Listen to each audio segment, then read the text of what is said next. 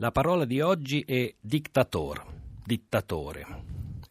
Ecco, iniziamo questo viaggio tra alcune parole romene e saranno queste parole, alcune davvero intraducibili, altre con un semplice quanto sorprendente corrispettivo italiano, un invito a sbirciare insieme a me nel passato e nel presente della Romania. Dicevo che avviamo questo percorso lessicale proprio con la parola dictator, dittatore.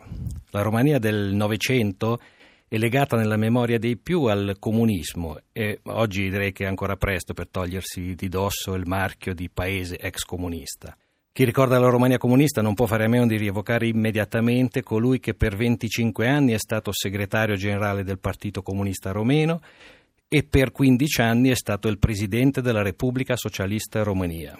Nicolae Ceausescu, e non Ceausescu come viene spesso nominato e scritto persino in alcuni libri con pretesa di analisi storica, letteraria o geopolitica.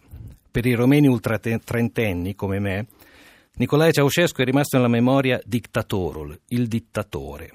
Io non mi perderò in leziose precisazioni etimologiche rispetto a questa parola.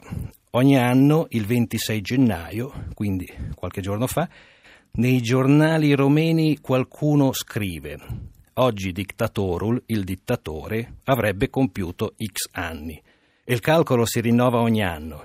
Il dittatore, fate conto, è nato nel 1918. Avrebbe compiuto, si dice, perché è stato processato con le accuse di crimini contro lo Stato, genocidio e distruzione dell'economia nazionale. Poi è stato fucilato proprio nel giorno di Natale durante la cosiddetta rivoluzione del dicembre 1989. I primi vent'anni della mia vita sono stati segnati indelebilmente dal dittatore. Lo chiamavamo così soltanto tra amici e, pa- amici e parenti, fidati quando era ancora in vita. Anche se a scuola, in storia, si passavano in rassegna altri dittatori, dittatori della storia, Caligola, Nerone, Hitler, Mussolini e il dittatore di casa nostra Antonescu. Inoltre a scuola era molto frequente dictaria, il dettato dovevi scrivere nella maniera più fedele e corretta dal punto di vista grammaticale quello che la maestra, una sola persona, dettava per l'appunto, ma questa operazione aveva obiettivi didattici, non era una compilazione di liste elettorali. Dittatore era chiamato Ceausescu anche nelle trasmissioni radiofoniche di Voice of America e Radio Europa Libera. Ascoltavamo queste trasmissioni in clandestinità con scassatissimi apparecchi radioricevitori. Il dittatore Ceausescu ha dato a sua moglie Elena e altri membri della sua famiglia importanti incarichi di governo. Lui, il dittatore, era acclamato come l'essere che nasce soltanto una volta ogni 500 anni, pensate un po', oppure l'eroe tra eroi e ancora l'architetto del destino nazionale. Sua moglie Elena Ceausescu veniva chiamata dagli adulatori madre della patria o fiaccola del partito. Elena era per noi dittatoria, lo si diceva sussurrando, la dittatrice, semi-analfabeta pluripremiata all'estero da varie istituzioni e persino in Italia con l'onorificenza di Cavaliere di Gran Croce dell'Ordine al Merito della Repubblica Italiana. Sotto Ceausescu la Romania era la quarta esportatrice di armi, nonostante il dittatore mirasse al premio Nobel per la pace. Anche Ceausescu, come Kim Il-sung della Corea del Nord, ha creato un culto della personalità e dava a se stesso i titoli di conducator, il condottiero, e geniul din Carpazi, il genio dei Carpazi. Quando nel dicembre 1989 è stato destituito, i proclami alla radio e in televisione recitavano così: Dictatorul a fugit, il dittatore è scappato. E la gente gridava nelle piazze Jos dictatorul, abbasso il dittatore.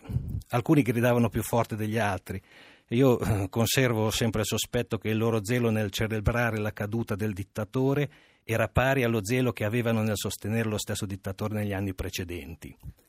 Questo slogan Jos Dictatorul è stato recentemente utilizzato nelle proteste di piazza anche nei confronti dell'attuale presidente Traian Basescu. Scriveva Norman Mann nel suo libro Clown, il dittatore e l'artista, edito in Italia dal saggiatore, e questo sarebbe il primo suggerimento bibliografico di questo percorso. Scriveva Norman Mann che vivevamo in un paese in cui una massa di delatori vigilava sul resto della popolazione. Forse per questo, a distanza di oltre vent'anni dalla caduta del regime, quasi il 50% della popolazione crede che Ceausescu, il dittatore, sia stato un buon leader politico e in molti, temo, lo voterebbero ancora se fosse vivo. Io invece ho ancora brividi lungo la schiena, anche semplicemente per un editto bulgaro. Nella poesia intitolata Numeri, Trilussa fa parlare un numero, l'uno, che si rivolge con arroganza a zero, facendogli notare che lui, l'uno, se si mette a capofila di cinque zeri diventa centomila. A un dipresso, conclude il poeta romano. È quello che succede al dittatore, che cresce di potenza e di valore, più sono gli zeri che gli vanno presso. E per oggi direi, eh, anche per sempre, ne abbiamo abbastanza di dittatori e dittatori.